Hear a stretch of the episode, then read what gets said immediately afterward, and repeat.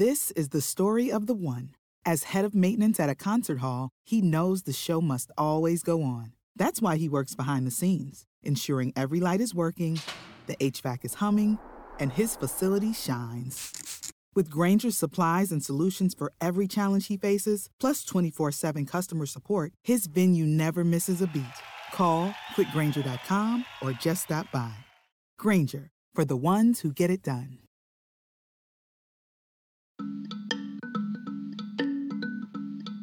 As a black woman and dean of a law school, the first dean of color at Boston University School of Law, I struggled with what message I should send to my students. I even wondered if I could send a message about the deaths of Breonna Taylor, Ahmaud Arbery, George Floyd, and Tony McDade, imagining the backlash when certain words came out of my black mouth. The Trump administration under Attorney General Sessions and Barr have abdicated the Justice Department's responsibility in supporting and ensuring constitutional policing in communities in this country.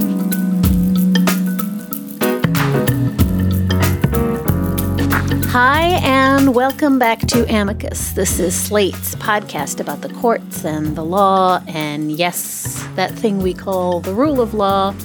I'm Dahlia Lithwick. I cover those things for the magazine, and it has been a deeply painful week in America with grief and horror at the killing of George Floyd in Minneapolis at the hands of the police, and other killings uh, around the country of black people by police officers. It's resulted in protests and curfews and arrests and attacks on the press. It's also been a really busy week for lawyers, what with having to read up on quartering soldiers and posse comitatus and the Insurrection Act and no quarter orders and generalized presidential claims that protesters are all hooligans and looters who must be dominated, if necessary, by using military force domestically. On Monday afternoon, Donald Trump conscripted federal security forces to clear peaceful protesters from Lafayette Square so that he and his senior advisors could walk undisturbed from the White House to stand in front of St. John's Church and wave a Bible aloft that action has led to yet more protesters who are protesting abusive law enforcement, ironically, in response to protests about abusive law enforcement. It's also led to a lot of important conversations about racism and justice and persistent and invidious racism, police reform, the role of the Justice Department and the law in either inflaming or addressing these problems. Later on in the show, Slate Plus listeners are going to have a chance to catch up with our own Mark Joseph Stern about some action that took place at the U.S. Supreme Court last week, including a midnight decision in a case brought by churches who objected to state lockdown orders. We're also going to talk to Vanita Gupta, who served in the Justice Department as head of the Civil Rights Division from 2014 to 2017 and focused a lot of her energy there on racialized policing. But before we do any of that, and by way of preface uh, as the precursor and maybe guiding principle of today's conversations, I wanted to check in with Angela Onwuachi Willig. She is the dean and professor of law at Boston University School of Law. She's a renowned legal scholar. She's an expert in critical race theory, employment discrimination, and family law. And some of you may remember her from our live show in Austin in 2018. Well, earlier this week, she posted a really remarkable open letter to her students talking about this moment in America and how she feels. And it seemed really important to talk about that with her. So, Angela, welcome back to the show. Thank you so much for having me back here. So, so your letter is called "The Fire This Time." It's posted on the BU website. We'll post it with our show notes as well. And I wondered if maybe you would start by reading some of it for our listeners. Sure. Um, so, I am the mother of two black sons and one black daughter. I fear for their lives whenever they step outside. As a mother of black children, I both envy and resent the freedom with which mothers of white children parent. They never have to balance that delicate line between teaching their children how to ensure their survival after a police stop and crushing their spirit while doing so, because the very lesson derives from another that Black lives are not valued in our society. Like so many Black people in this country, I see my family and myself in George Floyd, Ahmaud Arbery, and Breonna Taylor because I know, just like they do, that our loved ones, and even I, could be next. And these feelings are exploding in what is already a difficult time. As a Black woman and dean of a law school, the first dean of color at Boston University School of Law, I struggled with what message I should send to my students. I even wondered if I could send a message about the deaths of Breonna Taylor, Ahmaud Arbery, George Floyd, and Tony McDade, imagining the backlash when certain words came out of my black mouth. I listened to friends and spoke with other black women deans who felt equally silenced, all of us still cautioning each other against speaking out through a public message. All of us knew we could and would act more freely were we not black. Perhaps surprising to some of you, racism regularly disempowers the seemingly powerful dean. And yet, if we feel powerless, imagine what it feels like for those not so economically or professionally privileged. But for me, once I thought specifically about what my law school self would have wanted, actually needed to hear in this time, I knew not only that I had to write, but also what I must write. After telling his nephew that the boy's father, Baldwin's brother, was defeated long before he died, because at the bottom of his heart, he really believed what white people said about him. Baldwin shared two sentences that I will share with you, my students, with one omission. The message goes You can only be destroyed by believing that you really are what the white world calls you. I tell you this because I love you, and please don't ever forget that. I've read your letter so many times this week. One of the things that really struck me, first of all, is that I'm the mother of two teenage boys who swan around Crown Heights in Brooklyn, who swan around Manhattan as though they own the place. And um, I, I guess I have just really recalled in reading what you're saying that the conversations I have had with them are utterly different from the conversations that you have with your kids. And and more pointedly, Angela, I guess I am really struck by the silences and you know you flag our silences and you also flag your own silence and how hard you had to struggle to even write this.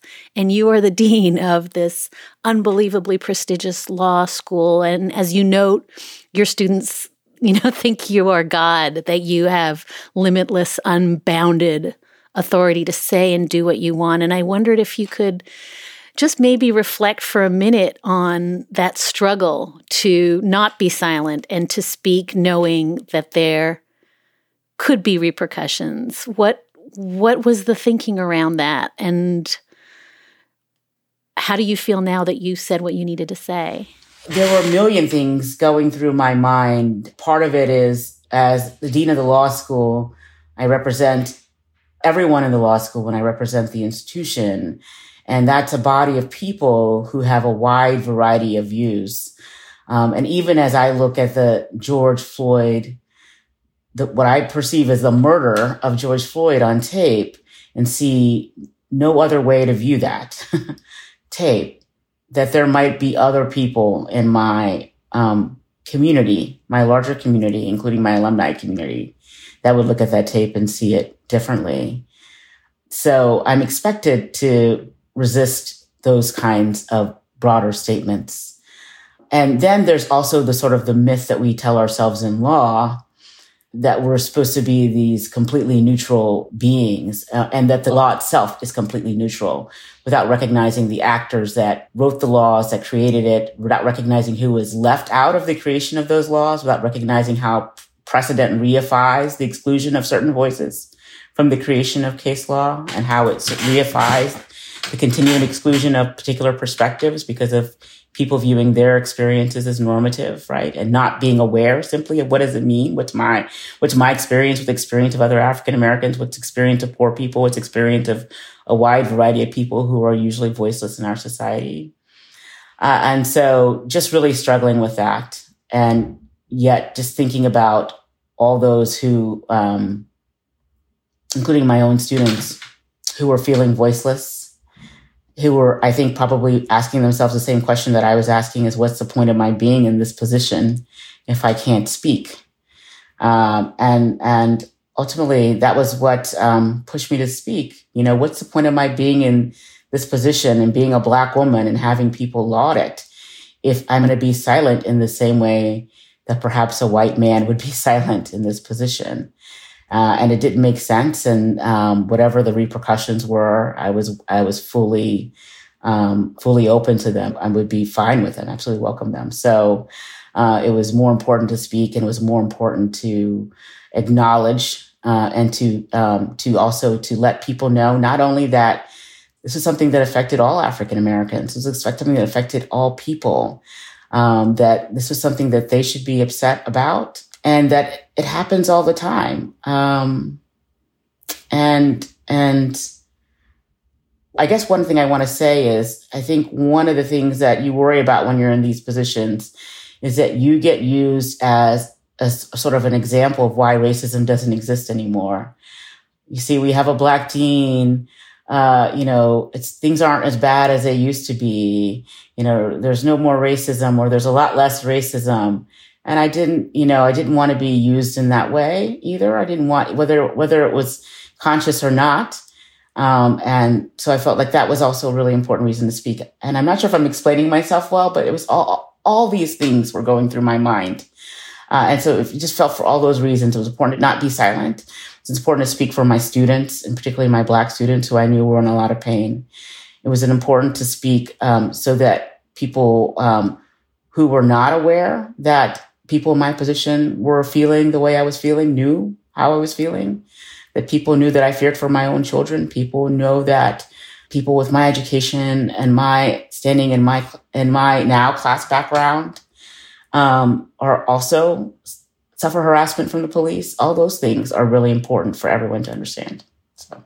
The other thing that really struck me, there's so many things that struck me about your letter one of the things that really struck me, Angela, was the intimacy of it that you talked about your kids and you talked about your fear.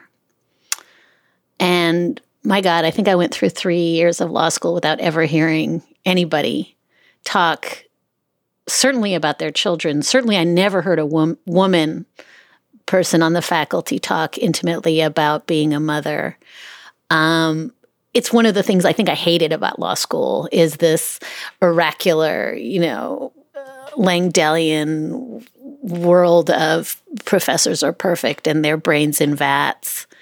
And I think that's also a form of vulnerability for, again, for a woman, for a black woman to be really human in a law school context that thrives on a kind of frosty notion that the law is what it is, and we are just its careful, personless stewards. And I wondered what that vulnerability on your part, what you wanted to hear back and what you have heard back. Have people been vulnerable to you in responding to this?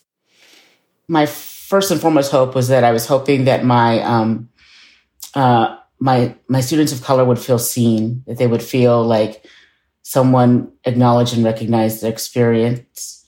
Um, that students who were angry would feel like someone said what um, what they were thinking, and that people who wanted to be pushed to look inward felt like they were pushed to look inward. And I've I've gotten nothing but a really really positive um, a reception. I think you know, when you say this too, I mean, one of the things that people like to say in law school is that one of the things that you'll learn thinking like a lawyer is, you know, you won't say I feel anymore. It'll be only about what you think, you know, and one of the things that one of the students responded was that it was refreshing to see someone talk about their feelings uh, and that that was important to ha- have that be reminded that that was part of being a lawyer. It's right. It's having a feeling and part of being an effective lawyer is, is having the ability to feel. Um, and I've gotten nothing but positive reception from uh, students of color feeling seen, um, white students who are allies, um, feeling seen and feeling good about being pushed to look inward. People um, appreciating the fact that I was willing to be vulnerable. I think it's always people appreciate when people who are in positions of power make themselves vulnerable as well. I, I didn't know what to expect, to be honest, but I mean, the, definitely the, the people I was um, wanted to be seen felt seen, and and they felt like that voice was given to what they were experiencing and thinking and feeling and believing. And so I was glad that I, I was, I'm really glad that I wrote that statement. And I could, I felt an immediate difference once that, once I sent the letter out to my students. Um, I was just feeling it was, it was just hanging over me. And as I was writing it and rewriting, rewriting, I was just felt awful, you know, just sick almost. And, uh, and, and once I sent it out, I felt better. Right. And, um, and so that was a lesson for me too right? About silence and the way in which silence can do harm to you. So um, it was a good lesson for me as well. I think that one of the themes, even in preparing this show, even in thinking about your letter, is imagination and failures of imagination. And I could never have imagined a law school dean modeling pain and compassion and suffering and modeling speaking into the void. And as you say, I think imagination and compassion and dignity, all those things that you write about are hived out of legal thinking because that's not how lawyers are supposed to think and I I'm really struck by I think I sent this to you this morning this letter that the Washington Supreme Court published that I, I, I shouldn't be surprised, but it was beyond anything I could have imagined. It's signed by the entire Washington State Supreme Court. And again, we'll post it in the show notes. But this recognition as judges, the role we've played in devaluing Black lives, talking about what the court has done with its precedent, talking about systemic inequality, lack of financial resources, uh, we must recognize that this is not how a justice system must operate. Too often in the legal profession, we feel bound by tradition the way things have always been. We must remember even the most venerable precedent must be struck down when it is incorrect and harmful. I, in my lifetime, maybe I am just so limited in imagination, Angela. I can't imagine courts acting to take responsibility like that. And I wonder if really that's all your letter was asking is be in this conversation with me, those of you in the law who cannot imagine what it is that you have done. I mean, see a world separate from the world that is constructed in law school. Yeah, no, it's it's uh I mean that letter is incredible. You know, it is powerful and it gives me hope in a way that, you know, was hard to imagine even just a few days ago, right? Um, that, you know, there's so many ways, and so many of us for so long have been talking about the ways in which law facilitates injustice, right? Um, uh, and for, to have a, a Supreme Court of a state basically acknowledge that and to say that there is work that has to be done by the court and courts to undo that is is really unbelievable, as you said. And, and absolutely, yes, that is part of what I was hoping to say. It's part of what I and so many people have been saying in our scholarship for so long. And uh, it's, it's unbelievable. And I, and I really hope, I mean, Massachusetts Supreme Court, Judicial, um, Judicial Court also wrote, uh, a very powerful letter too. And, um, and if we can have more courts acknowledging that and we see more, um, changes in a case law, that could create real change. I hope that this results in in um, in real change. It's hard, you know. You don't want to almost uh, believe it because so often you think, well, maybe this will result in real change, and then things go back to the same situation. Um, but uh, I'm I'm I'm hopeful that this moment might be different. I guess maybe I keep landing at the notion that the folks who are going to change it is your students who read it, who read what you wrote, your kids, my kids, and that things that look like letters to us, uh, your letter, the letter from the Massachusetts court, from the Washington court, that actually is an agent of change if our kids read it and take it to heart. So, uh, I guess I just want to thank you so much for your time, for your work. I know you've. I was just reading your your article on Brown and and how it perpetuated white supremacy. I I think that we all have a lot of reading to do this weekend, and I thank you for being with us and letting us be in this conversation with you. Thank you for having the conversation. I agree with you. Uh, these these these these protesters are are really phenomenal. And I've seen some real courage and real things in doing this protest that have that have given me life uh, and um, that have shown me the, the the possibilities for real real structural change. So hopefully, I I hope it happens. Angela Onwuachi-Willig is Dean and Professor of Law at Boston University School of Law. She is a renowned legal scholar and expert in critical race theory, employment discrimination, and family law. And she joined us to talk about the letter she wrote to her students. Take good care, Angela. Thank you for being with us. Thank you very much. Thank you. What's the easiest choice you can make? Window instead of middle seat? Picking a vendor who sends a great gift basket? Outsourcing business tasks you hate? What about selling with Shopify? Whether you're selling a little or a lot, Shopify helps you do your thing, however you cha-ching. Shopify is the global commerce platform that helps you sell at every stage of your business. From the launch your online shop stage to the first real life store stage, all the way to the did we just hit a million orders stage. Shopify's there to help you grow. Whether you're selling scented soap or offering outdoor outfits, Shopify helps you sell. Wherever and whatever you're selling, Shopify's got you covered. Sign up for a $1 per month trial period at shopify.com slash try. Go to shopify.com slash try now to grow your business, no matter what stage you're in. Shopify.com slash try. Friends, if you are not a Slate Plus member yet, I'm going to urge you to check it out. You can support Slate's vital coverage and our excellent writers and our podcasters who are working overtime. With a Slate Plus membership, you'll get ad free access to all of our shows and exclusive members only content like what we now do in our SCOTUS rundown with Mark Joseph Stern. Uh, I know a whole bunch of you have joined this week because you emailed to tell me about it, and thank you please, if you can afford to, go to slate.com slash amicus plus to find out more. And really, all of us at Slate, thank you for your support. We want to turn now to Vanita Gupta. She served in the Obama Justice Department as head of the Civil Rights Division. From 2014 till 2017, she focused on a lot of issues, including voting rights and also racialized policing. Vanita now serves as president and chief executive of the Leadership Conference on Civil and Human Rights that is a storied and amazing coalition that over the years has grown from an assembly of 30 civil and human rights organizations at its founding to more than 200 civil rights groups today.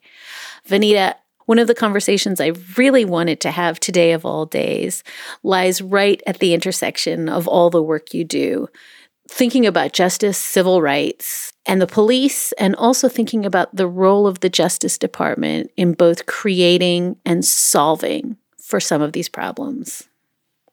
Welcome to the podcast. I am so thrilled to be here, Dahlia. Thank you for inviting me to be on. Can we maybe start? I think it's a sort of a wonky place to start, but can you just walk us through the Civil Rights Division? What it does, what you did there, what your priorities were in the time that you headed it up from 2014 to 2017 in the Obama era. Yeah, when I was at the Justice Department, I came in uh, about two months after Michael Brown had been killed in Ferguson.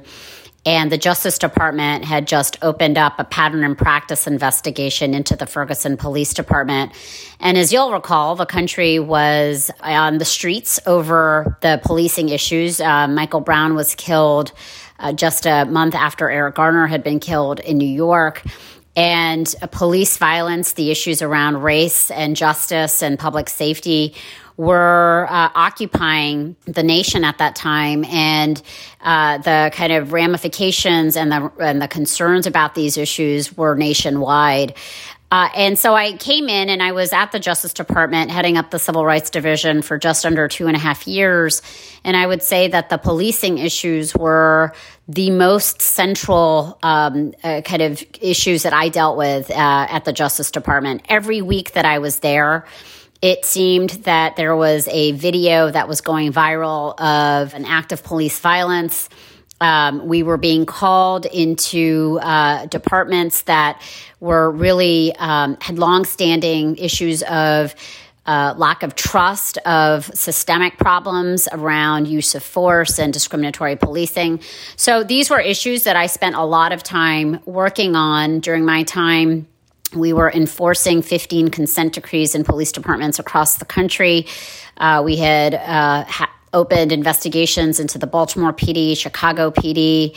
Um, and so these issues were very, very much front of mind, not only for me as the head of the Civil Rights Division, but for the two attorneys generals that I worked with, and for President Obama, who after Ferguson really took upon, took it upon himself very personally to engage launching the 21st Century Policing Task Force, and so much more. And just for our non legal listeners, can you just walk us through the terms of art, pattern and practice, and consent decree? Yeah. So um, in 1994, after the Rodney King beating and the unrest in Los Angeles, Congress passed a law that gave the Justice Department and the Civil Rights Division in particular the mandate to investigate systemic problems of unconstitutional policing in police departments. It is a tool that has been used very judiciously at the Justice Department in a country of 18,000 police departments to have an administration like the Obama administration investigate 25. You can see how judicious the tool was that we were using. But what uh, what this looks like is that um, uh, uh, no single incident would compel the Justice Department to open an investigation. It took usually um, patterns of unconstitutional policing issues coming to our attention, whether it was because community members were giving us data, whether it was because there were a series of high profile um, incidents. Uh, but the trigger would be there would be any number of triggers, and the Justice Department then would open an investigation. And a team of lawyers and investigators at the Civil Rights Division would then spend, uh, practically live in these cities, uh, spending anywhere usually from about six to 12 months interviewing hundreds of community residents, hundreds of police officers, combing through every document and record about their training manuals and records about stop searches and arrests. Um, looking at accountability systems, supervision systems, uh, and really very kind of tailored to the problems in that local police department. And then would come up with a findings report. And the findings report would, um, you know, lay out the picture of uh, of what was found in this police department after this thorough investigation.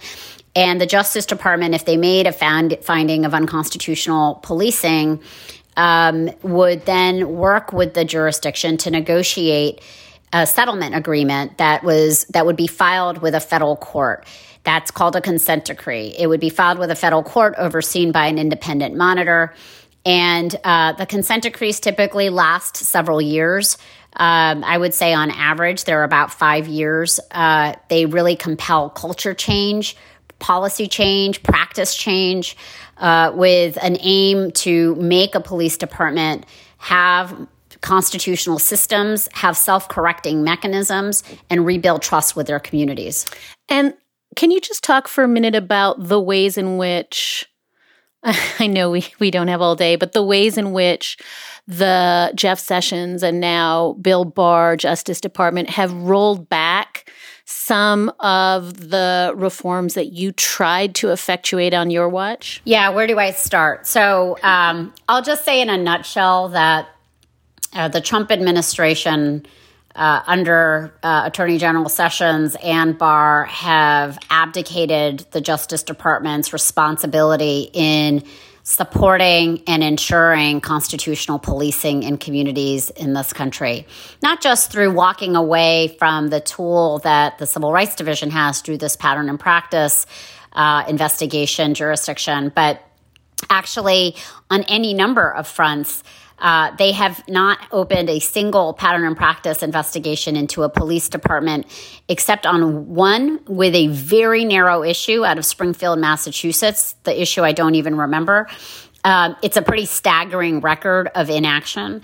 And um, through uh, rhetoric, they, well, I would say there were also other actions that they took. They largely dismantled the kind of collaborative reform program that was being operated by the community oriented policing services component at the Justice Department. Uh, they withdrew a lot of memos and guidances that had been that we had issued to support uh, community police trust and constitutional policing. And then I would say they, you know, Jeff Sessions on his way out after uh, Trump fired him, the last action that he did at the Justice Department was to slap a memo onto the Civil Rights Division that made it almost impossible for the division to obtain consent decrees, not just in the policing context, but across the board.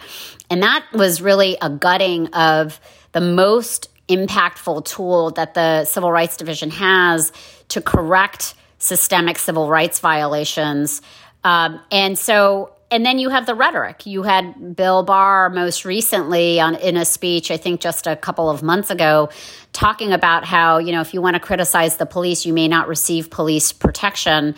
That kind of rhetoric is so incredibly irresponsible and just heightens the kind of divide, polarization, us versus them, warrior versus guardian mentality that um, for so many years we were trying to overcome, not just at the Justice Department, but even among law enforcement leaders and community leaders that were seeking a different path forward.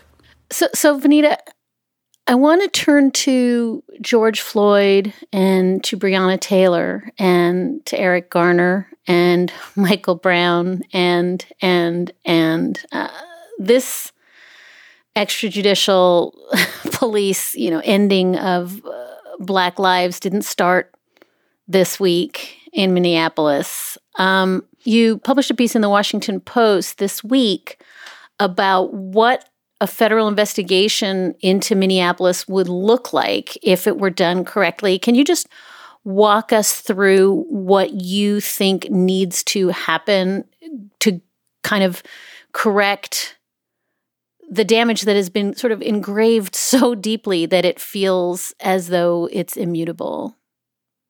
So, uh, let me break down the one area that I didn't talk about of what the Justice Department has in its tools is criminal accountability. Um, the Justice Department has the ability to prosecute police officers for violating federal criminal law uh, but it has a very narrow single statute that it can use to do this which this this law requires the highest proving the highest criminal intent standard requires proving not only that the force that was used was unreasonable but that uh, the officer involved knew that his or her act violated the law but did it anyway and it may sound like not a big deal, but actually, the burden that that establishes for a federal prosecutor to prove is incredibly high.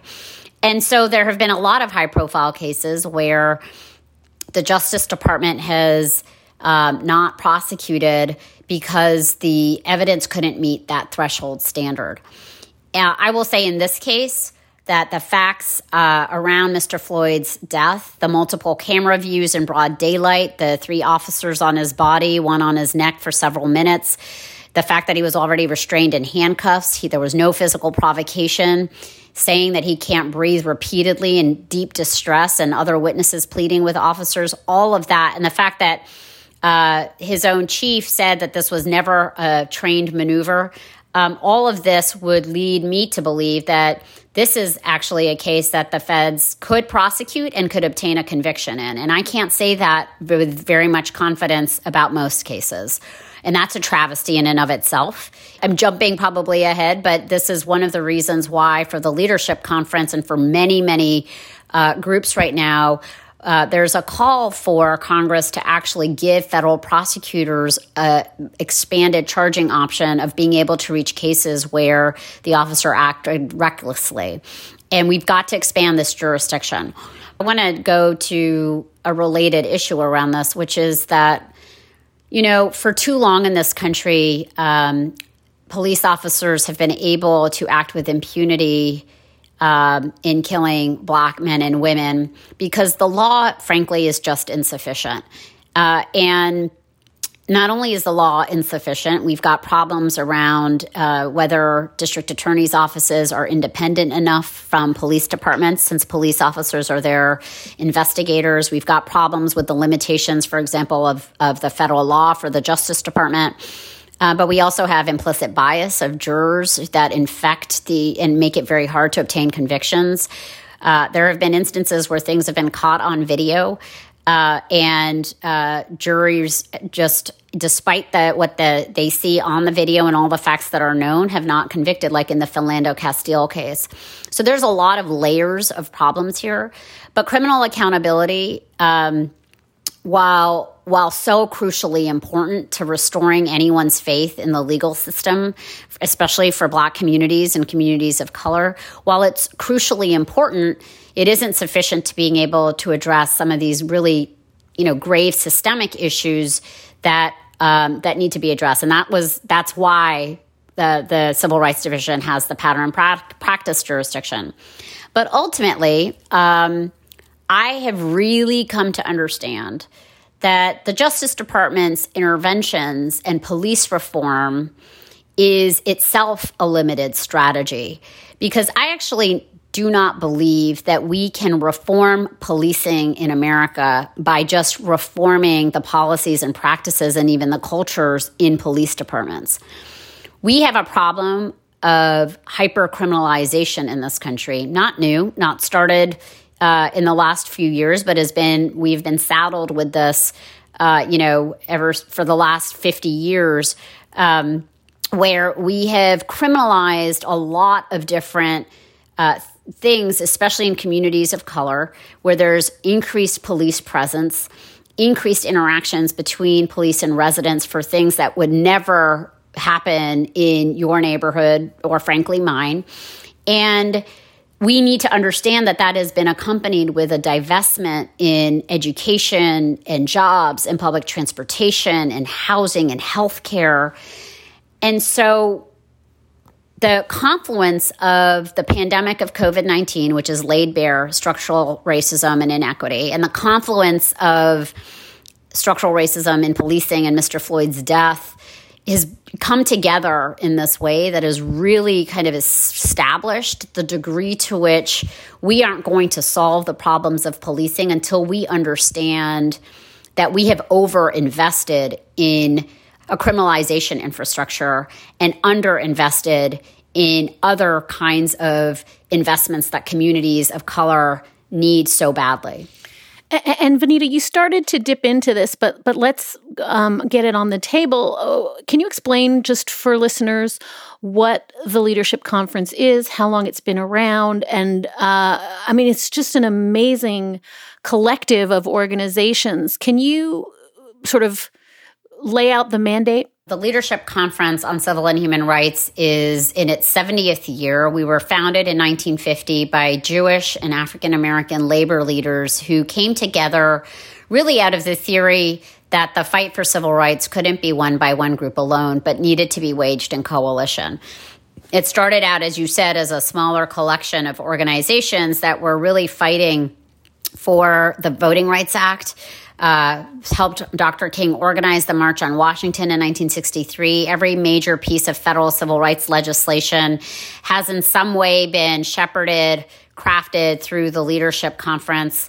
Um, and over in recent times, we have now become a staff of over 100 people. We have over 220 national civil and human rights organizations, and we both push out actual uh, program, and we also s- kind of help bring together groups or a force multiplier to develop and sync up strategies across our organizations, across our communities, so we can be more effective and more strategic in specific campaigns to win. And it happened that because probably of my background, when I came into the leadership conference after stepping down from the Justice Department, I wanted to create a policing program that could, in the void of a Justice Department, uh, that was really cared about these issues and cared about the communities um, most in contact with the police, that we could actually be a resource for continuing the conversation around police reform. And last year, we issued a really extensive guide and toolkit that I was so proud this week. President Obama lifted it up himself, but a, a guide called New Era of Public Safety that dug into all of the research and best practices that came out of our consent decrees, the Justice Department consent decrees, the um, research out of the Justice Department, civil rights organizations, law enforcement. Uh, we had law enforcement vetted too, progressive law enforcement. And it's really to take into the next level what the 21st Century Policing Task Force put together. And we have been working on these issues and are now in quick order after Mr. Floyd's death. Um, brought together over 430 organizations along with an eight point platform for what Congress needs to do immediately. There's a lot more work beyond these eight points immediately to take up things like banning chokeholds, creating a national registry of police misconduct so that officers who cycle in and out of law enforcement with long disciplinary records are actually detected um, in the hiring process expanding the federal charging option to include a recklessness standard and the like. And so that's some of the work that we are able to do because we really do have that kind of ability to bring groups together around a particular agenda as we're fighting for justice in communities across the country.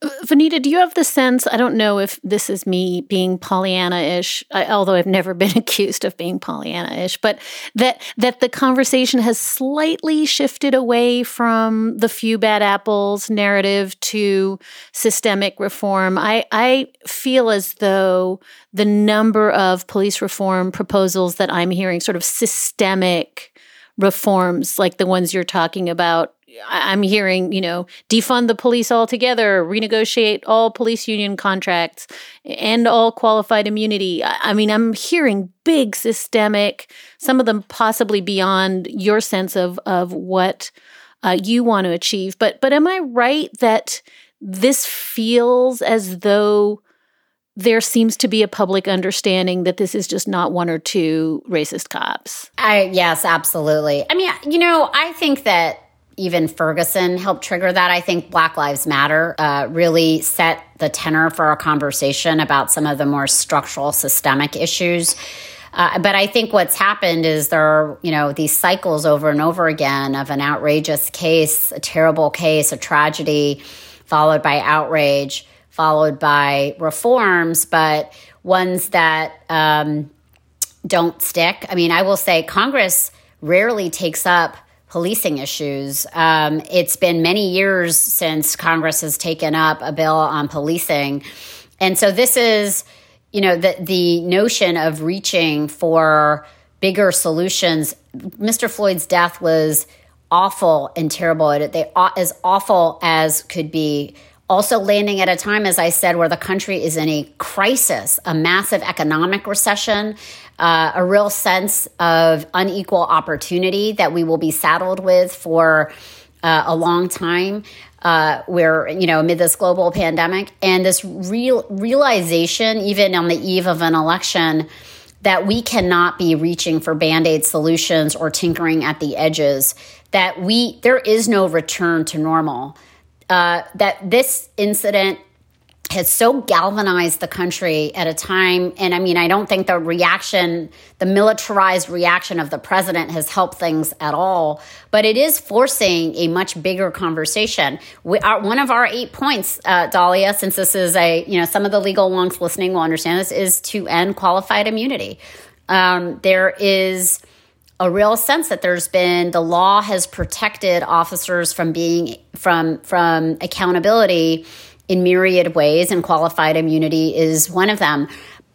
But I also think there's a broader conversation to have. And when you look at city budgets, why such a high percentage of these budgets are focused on policing at the expense of housing and education and other positive investments in their communities.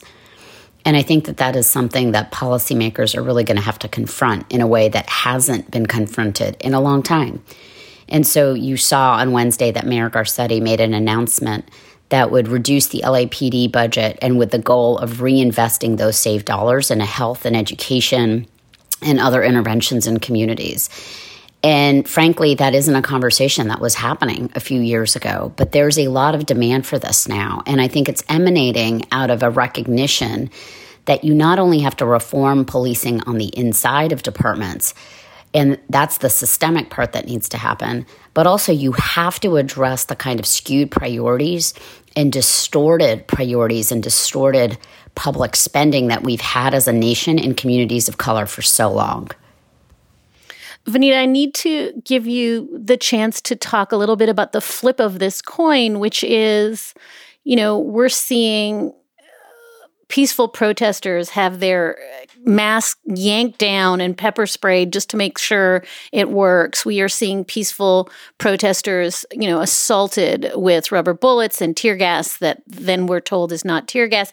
At the same time, eh, you have to be blind not to notice, you know, armed white militiamen walking down the streets of Fishtown, you know, taking selfies in Philadelphia, armed white militiamen taking over the Michigan State House, and police standing by. And I think part of this conversation has to be that the police also tolerate an immense amount of lawlessness and violent and threatening behavior if it comes from white men with guns. Yeah, I mean, there's been a lot of talk of, uh, you know, those images that we all saw in Michigan outside of the state house um, with armed white militia, uh, you know, yelling at the police and there being no response whatsoever versus the response to protesters here. Now, look, I, you know, there was there was uh, violence. There were property that was damaged and um, set on fire and um, and nobody is saying that that should be, you know, allowed or just kind of watched and witnessed. But the treatment of peaceful protesters uh, being treated this way with military, uh, by, by, with military force on the ground, um, with with this mishmash of federal agents that aren't wearing identification and uh, have no training in how to manage mass protests. This is scary. I mean, this is the the the the the, act of dispersing, you know, violently a crowd that was peacefully protesting outside of the church. This is the stuff that fascists do. And I have to say, uh, you and I have talked about this over the years and, you know, watching the boiling of the frog and the melting of our democracy.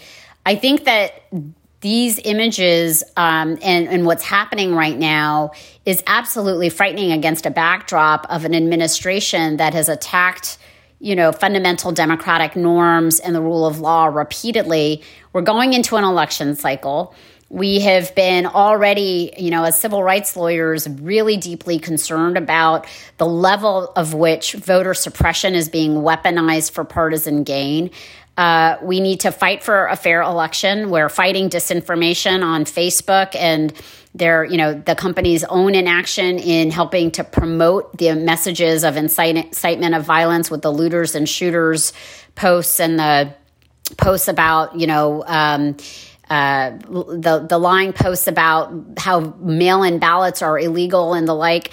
I mean, this is a really tense and scary time for the country, and we have to protect people and make sure that they are safe from harm. And I mean, the irony, as you said rightfully in your opening, is that you know more and more people are being you know called to protest in this moment out of the reaction of the president and the attorney general in kind of militarizing the streets.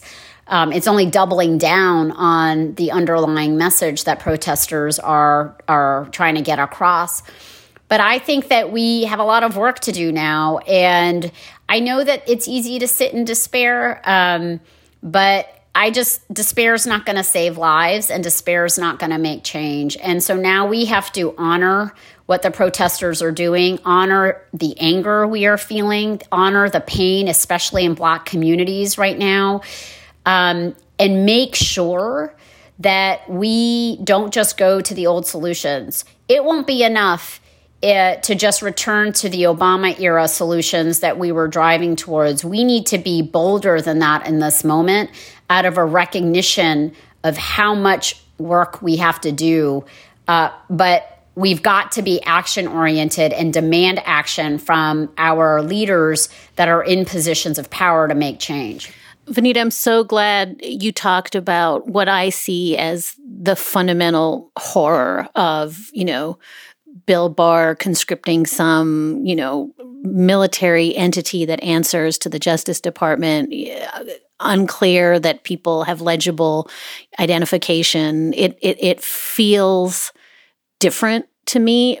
Do you have some way of describing how you feel about the former Justice Department that you left behind and what's happened? I mean, what do you is it fixable? Is this is this redeemable? Can we get it back? The Justice Department with all of its norms and its courtesies and its kind of unwritten uh, views of the world or is it forever broken? Uh, no, I'm I'm a civil rights advocate. I have a deep and profound well of hope about these things. I think that the abyss that they have fallen into is deeper than I could have possibly imagined. But clearly, I had a failure of imagination when it came to this administration. Um, but I think it is rebuildable. I think it's going to be really hard. I think people's faith in government and the justice systems, legal systems, has been really corroded in profound ways.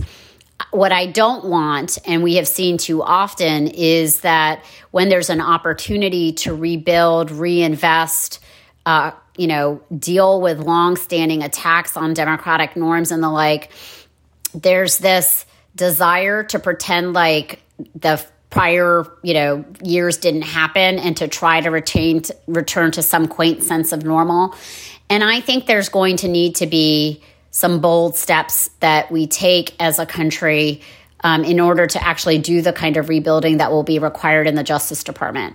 When I think about the way the Justice Department is organized um, and the ways in which the Justice Department kind of tries to approach policing or the ways in which the Justice Department has dealt with precedent, all of so many of these norms has been torn down in this administration and it's going to require some, I think, creative and bold thinking to not just try to return to like the pre Trump days, but to try to. Now we've seen the, what the failure of our imagination can yield. What do we do to shore up our institutions, our democratic norms, and to rush to protect those who've been most vulnerable because of the attacks?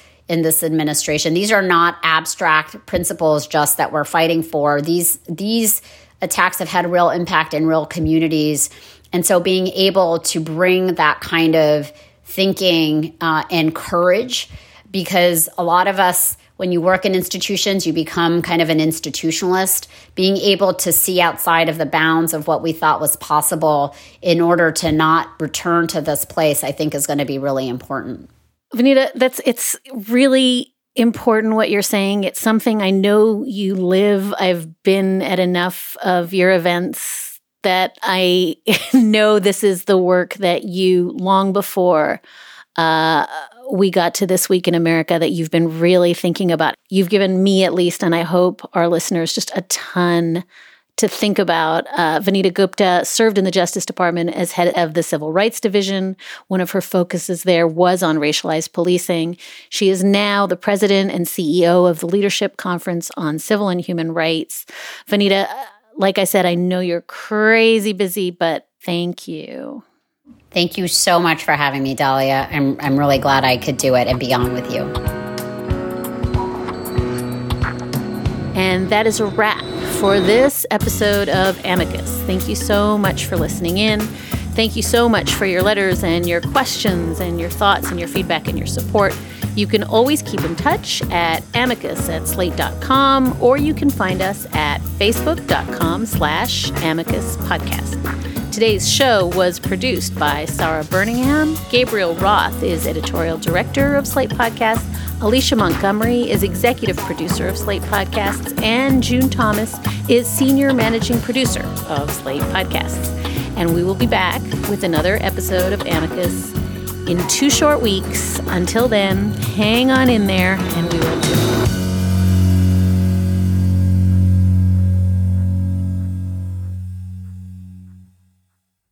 It is Ryan here, and I have a question for you. What do you do when you win? Like, are you a fist pumper? A woohooer, a hand clapper, a high fiver. I kind of like the high five, but if you want to hone in on those winning moves, check out Chumba Casino. At ChumbaCasino.com, choose from hundreds of social casino style games for your chance to redeem serious cash prizes. There are new game releases weekly, plus free daily bonuses. So don't wait. Start having the most fun ever at ChumbaCasino.com. No purchase necessary. VGW. Void were prohibited by law. See terms and conditions. 18 plus.